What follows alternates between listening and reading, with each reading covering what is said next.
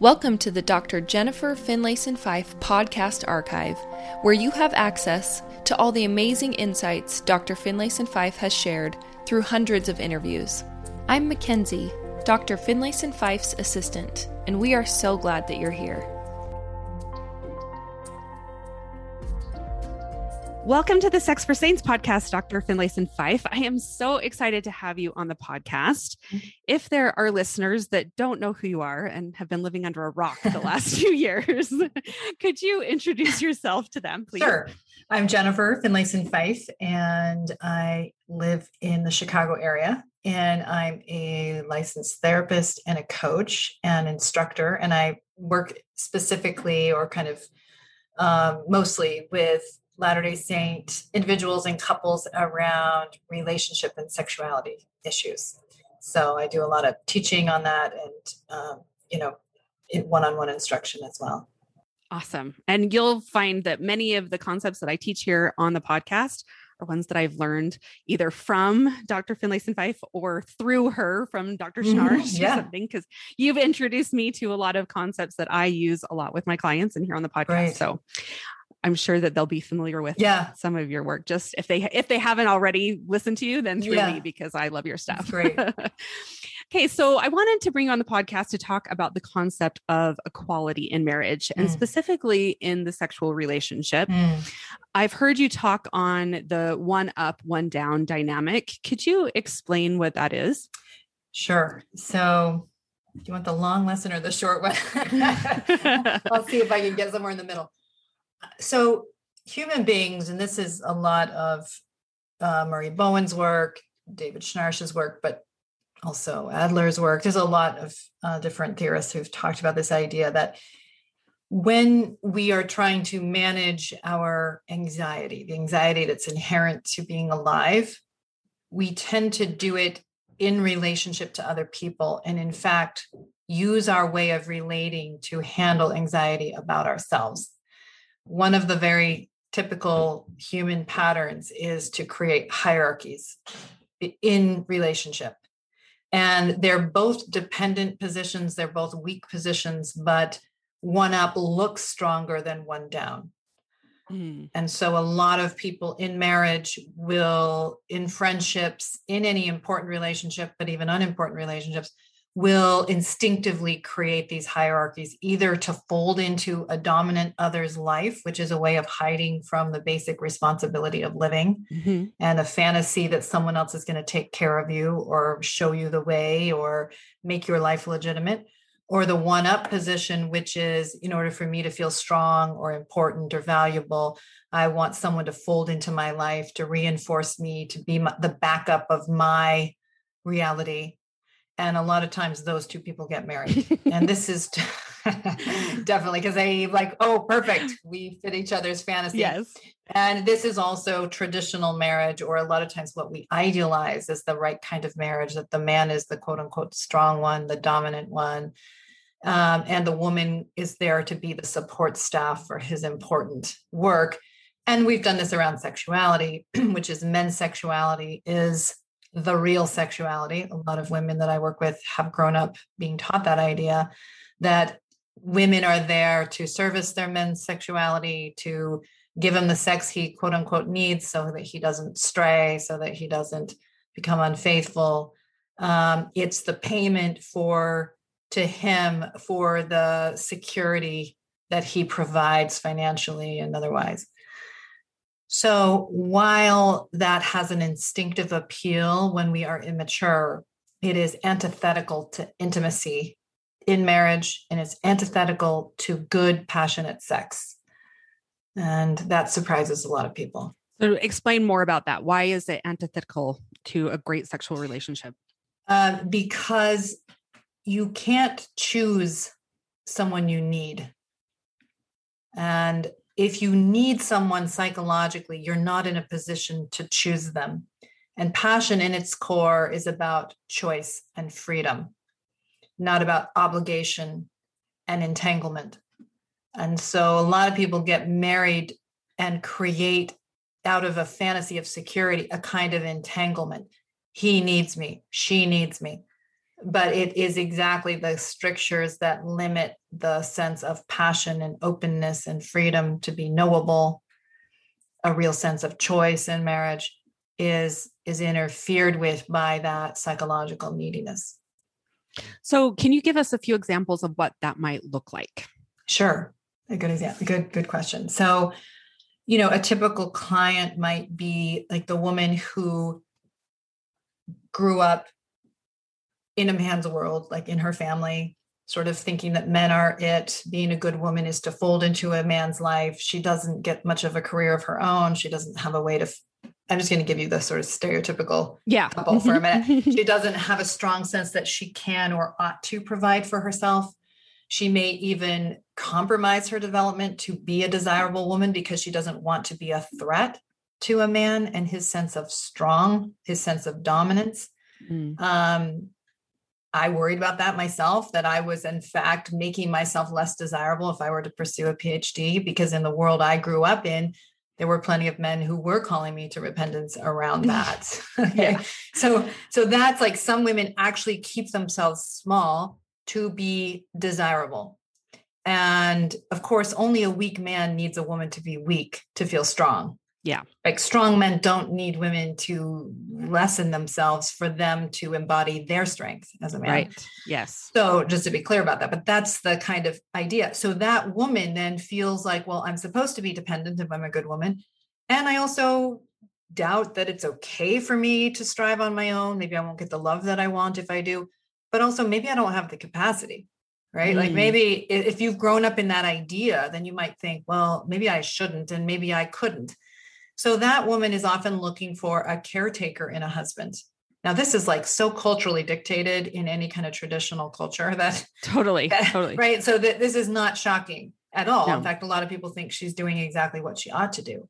So, yeah. so that man is given the idea to be a man is to be strong, to be the leader, to provide for a woman and children, to basically there's a hierarchy God, man, woman, children. And, yes. you know, so you've got to be the able one, the one who doesn't get emotional, the one who doesn't feel insecure, the one who's got it all together, who understands sex. And the reward for all this is good sex, by the way. right. He's going to love me and desire me and want me because I'm so awesome.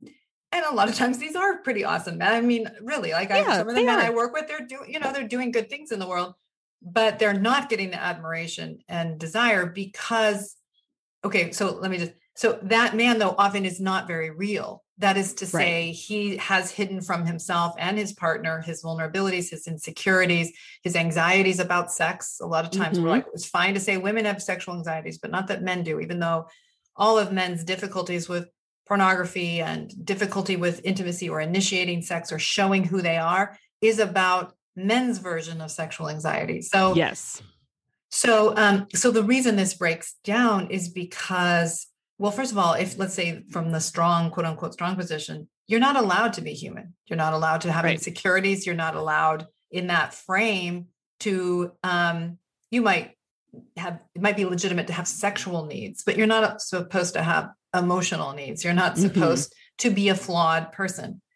You have to kind of over function and pretend a kind of over functioning that is antithetical to intimacy because intimacy is to be real yeah. and to be collaborative and to partner with somebody not caretake. Partnership marriages are different than caretaking marriages. Yeah. And so so he's bringing a half self the woman often feels um, now he can be resentful when he's not getting the admiration he thinks he deserves. He's not getting the woman who's just yielding and folding into his life the way he wants her to. Okay. Yeah. And this is just one caricature. This this happens in a lot of different ways. Right. So he will often feel resentment and anger that I'm giving you all this, but you don't gratify me. You don't desire me, even though I'm so desirable. And there's all these people at work who would think I'm desirable. And you don't. Okay. yes. And that's often true because he often looks really good on the surface and might get the validation of other women, yeah. but not get his wife's validation. Now, yeah. she's not giving a lot of validation because, first of all, she feels condescended to. She feels like she doesn't really have a lot of control. She kind of has to be there. She doesn't really have the ability to lead. She needs to live life on his terms, which quickly people start to resent. Like there's a safety in it. But right. then you start feeling like I'm disappearing in this marriage. Yes. Who am I? Yes. What is my life about? I don't want to just prop this guy up for life. Right. And I don't want to prop him up sexually for life either. That uh, in fact, that usually falls apart before the honeymoon's over. Okay. Yes. So because it's it's so intimate, nobody wants to be servicing in an intimate way. Right. And so the resentment, like you both want the dependency, you bought into it, but the resentment around it is right there in the shadows and undermining desire, undermining um, the husband. It's like, okay, well, you get to be superior, but I don't want to give you good sex and you get that too. This is a way of having and contain, retaining a certain part of myself in the marriage Mm-hmm. It's also maybe a way of getting back at you for your condescension. I don't want yeah. to validate your condescension by giving you good sex. Yeah. Well, and then often women don't have even contact with their desires because they've learned to be desireless. So it can break down for that reason as well. Right. And I've heard you talk a little bit bef- about how some women even put themselves in the one up position in this part because they think they're better than their spouse for not yes. giving in to those sexual desires. Yes, and exactly. So there's a lot of ways people can create hierarchies, and it's not just men on top, women on the bottom. Yeah. Women can, you can get into a covert. So I'll give you a couple versions, but one is the way you're saying, which is I'm on this pedestal and you loser have all these hedonistic desires. yes. and so it's a sort of spiritual hierarchy. We do this in church a lot, which is like women are so special and pure and, you know, right there next to God and they're with these men. And, and that's a very tempting narrative if you have sexual anxiety. Mm-hmm. I think mm-hmm. it's even tempting for some men to pedestalize their wives as a way of like you know kind of not dealing with and reconciling their own sexuality. But another way that hierarchies can happen in this is you control from the bottom mm-hmm. so i'm needy i'm depressed i'm anxious i'm so i remember one of my clients saying i'm so glad you're not one of those natural men that want sex all the time you know? And the husband's like okay thank you. Okay thanks. Yeah so you can control from weakness too you know um, like a baby has the most control in a household because yeah. they need the most. And some people stay in that dependent position as a way of getting control over the system, the family system. That's a that's a great analogy with the baby because that mm-hmm. totally does happen. Mm-hmm. Yes. I think in every At in every household, you know who's in control. absolutely, absolutely. So, how do you think this narrative of um, plays into like with the priesthood him mm. being the leader in the home. How does that mm. dynamic fit into this? Well, it infuses LDS marriages with this hierarchy. Yeah. Because, in my opinion, because if you're going to say, if you're going to say priesthood is just you're doing certain roles and women are doing other roles, but both have authoritative access, both right. have the ability to operate as equal voices, no problem. It doesn't matter, in my yeah. view, if men yeah. do some things and women do other important things. But it, for me, the issue is of authority. If a man's position instinctively trumps a woman's, you can't have a partnership marriage. I agree. And so we talk about, well, women have access to the spirit and they have all these things. That's fine. And you don't even have to call it priesthood as long as they're equal. Yeah. But if if it's like, no, the you know, I remember as a younger person thinking, wait, it doesn't make any sense. How do you just defer to a man if he's deferring to God? Because if you already know what God's will is, why do you need to defer to the man? How do you know if he is deferring if you don't know God's will? Mm-hmm. So I'm like, he's just the middleman. It makes sense. if you already know God's will, then you have the ability to discern for yourself. So it's it's a traditional system yeah. that we haven't fully grown out of and that we need to grow out of if marriages are really going to thrive if if as a society as a collective we're going to thrive because you can't be dismissive of a part and have the body thrive i totally agree i so um, i was married before mm. um, um, it was a pretty abusive marriage mm. and that and this dynamic came in a lot mm, in yeah. a lot of different areas. And you know it really bothered me um saying that i needed to defer to my husband oh, yeah. you know doing the with certain things when i knew that it was not what i should be doing. Yes. Right? Mm-hmm. and so really you know teaching women which is you know my passion to you know really step into their own power and mm-hmm. have their own connection with god and yes. then equally doing that with their husband yeah so that we're not creating this power dynamic. Just because he you know has the authority of the priesthood doesn't mean that your say is any less than his. Yes exactly. Yeah. That's a really fundamental and important point and you again you can't create partnership without that fundamental understanding people have to be psychological equals again you can be doing different roles Totally. You know, like you, one can be breadwinning, one can be home with the kids. But, you know, in my dissertation research, the women who really thrived sexually in their transition into marriage, they had a full sense of equality within themselves, mm-hmm. how they related to the law of chastity, but how they related to their own desires. And even if they were in traditional roles, they didn't question whether or not they were really on equal footing with their spouse, nor did their spouse question it. It was right. a shared assumption. Yeah. And that's what, like in my current marriage, that is a completely different dynamic because we both yeah. have different roles, but we're both fully ourselves and independent yeah. and we're just choosing to be together it's not because we need each other one person does more than the other like and he's yeah. just as involved in raising the children and the household chores as I, mean we both yes. work so yes. you know it's just it's much more equal and it's so much better yeah it's so much better when it's like that when we just get to choose each other yes. rather than like this need and security and yes stuff like that that just to validate that point that you know a lot of times i remember hearing at BYU, you know, I was there in like the late 80s and that if you marry them young, you can train them the way you want. That yes. was a horrifying idea that I heard some men say. Okay. Yes. okay. Which and, I, I totally ascribed to when I was there. I yeah. was married nine days after I turned 19. oh, yeah, exactly. There you go. Yeah. So, yeah. So you would think if that were true, you'd still be married. Okay. Or the idea, like if you marry them young, you kind of they're, they're not going to get all feminist, feminist and independent and all this stuff.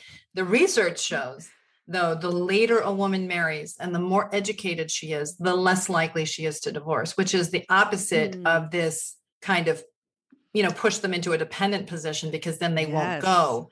Yes. If a woman knows she can leave, that's what gives her the freedom to really embrace and enjoy her marriage because it is a choice, not a prison. Absolutely. I mm. wholeheartedly agree with that. Mm-hmm. So, kind of along those same lines of priesthood and stuff, I know a lot of, uh, and it's maybe not as much, maybe it is, and I'm just missing it in the Latter day Saint culture, but in the Christian culture mm-hmm. of being the submissive wife. Mm-hmm.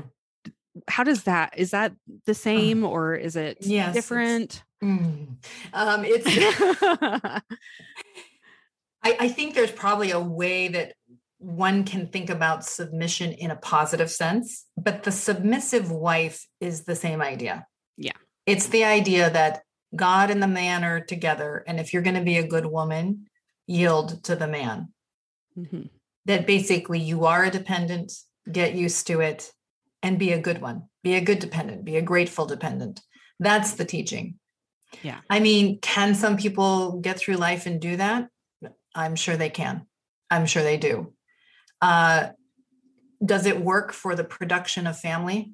Yes, it does. If if the goal is having children, and you want to set up that kind of hierarchy, um, and you each have your respective roles, and there is an uh, inherent and understandable dependency.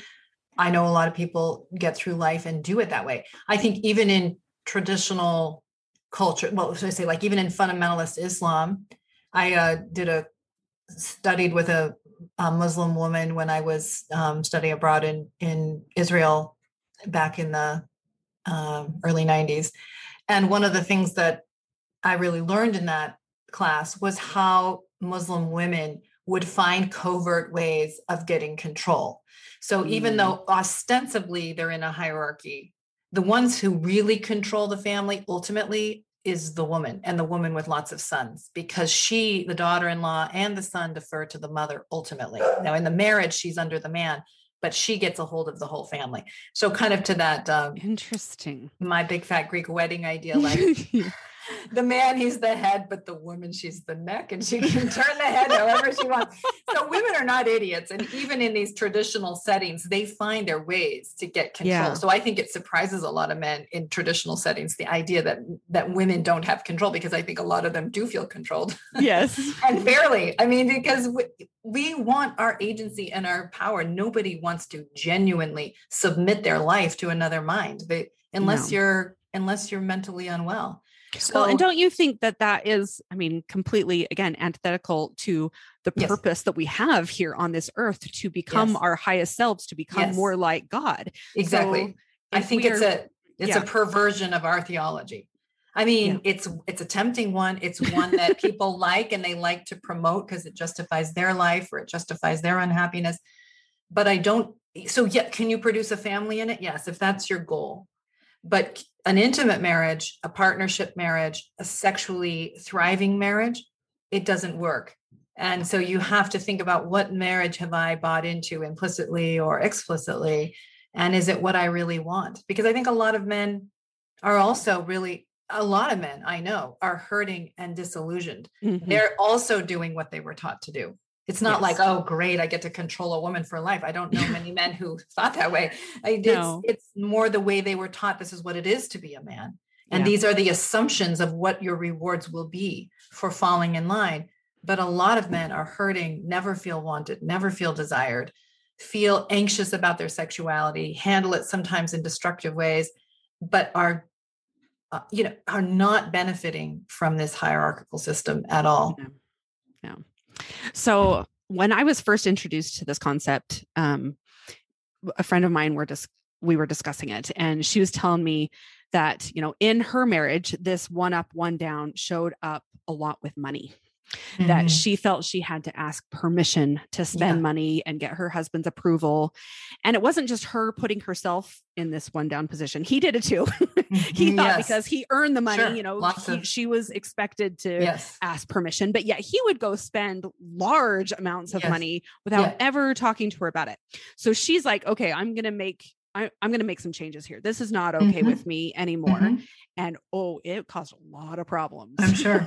so, I'm sure. how would you recommend that to a couple whose dynamic has always been this way? Yeah. That really don't want it to be that way anymore, or even one person really doesn't want it to be that way anymore. Yeah, I think it's really a very important point. And this issue of money says a lot about who has the most power in the marriage yeah. is who's spending the money and how is the money thought about, right? Yeah. And meaning it's not who's spending the money, that's not quite the right way to say it, but whose wishes are getting met most around the economics, mm-hmm. right? Mm-hmm. And do does each person have a sense of freedom to to have what they want, whether that's to save or whether that's to have nice things. So this a collaborative marriage is going to be collaborative a, a partnership marriage is going to partner around money. And there's a lot of different ways that people do this, but one of the working assumptions I have is in a marriage, the, the money is shared. Doesn't matter who's making it. Yeah. Legally, it's shared. If you're, if you're going to get divorced, it's going to be split 50 Exactly. exactly. So it doesn't matter who made it. And this idea that I made the money, therefore I get a bigger vote is, is um, doing damage to a marriage. Yeah. Okay. Now, um, not only do you have equal access, but you have equal responsibility because there's a lot of people who are like, hey, Jennifer said I get equal access, but I'm not going to be responsible. I can spend it however I want. And I think yes. that's also a perversion. Like totally. you, you also, it's not about getting it from your husband and now you can do what you want. It's about how do we really create a reality around our money that's a fair um, representation of who we each are and what we each want. Like right. That. So my husband in our family, we spend more than my husband likes and we save more than I like.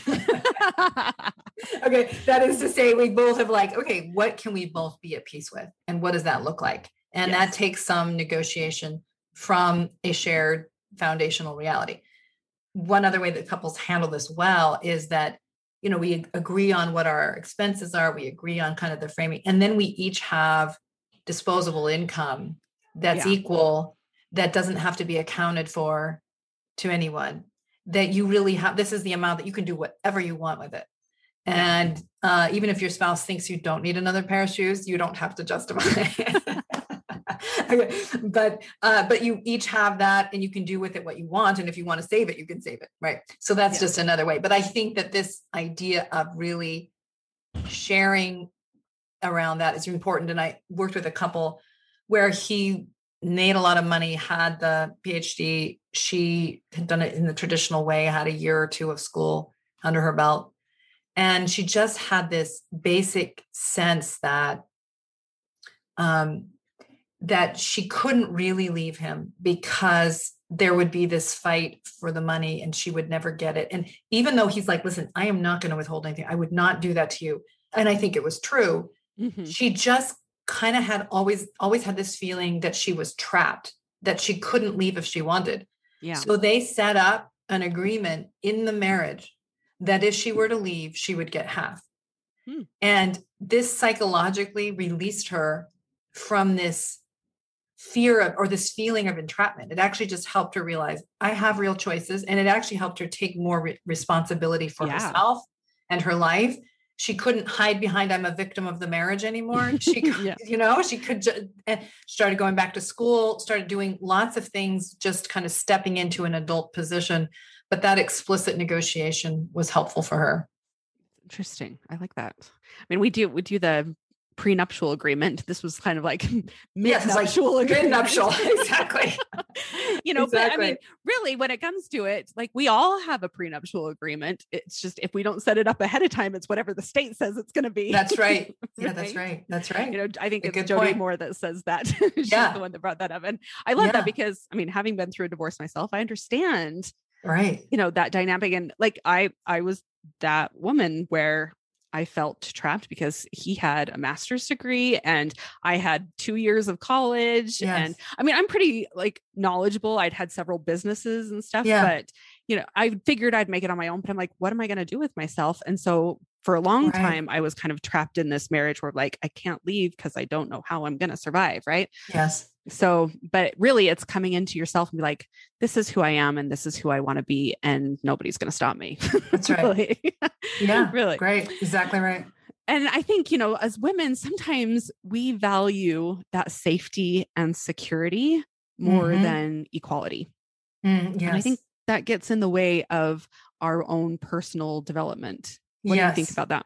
I think that might be true. And there's the socialized aspect of it. I think there's probably a biological part too, where if you're going to reproduce and you're trying to keep your offspring alive, we're probably pretty wired up for wanting mm-hmm. security and safety and dependency, if necessary, to just be able to do that all hands on deck work of raising up very young offspring.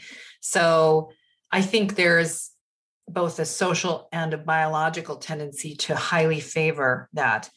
Um, and I think that's okay. I mean, what I mean is there's probably some situations in which, as much as you want that, it isn't okay and that you have to move forward because you're in an abusive situation or something that's not tenable.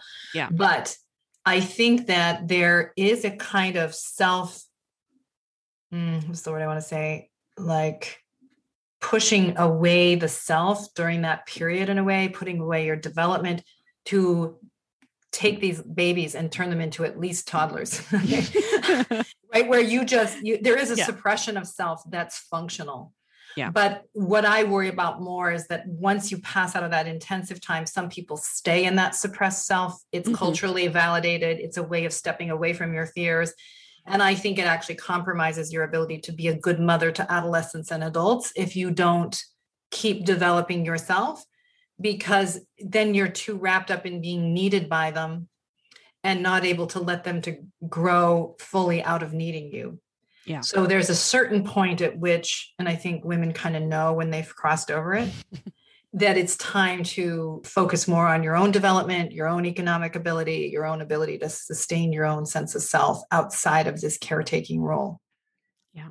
Yeah. Well, this has been a great conversation. Is there yeah. anything else you'd like to say about this topic before we close today? Well, I one thing I might say is that when I work with couples who are in these hierarchies, both feel a lot of terror often about shifting into something more exposed if you're the one up person, stronger if you're the one down person, more self sustaining if you're the one down person.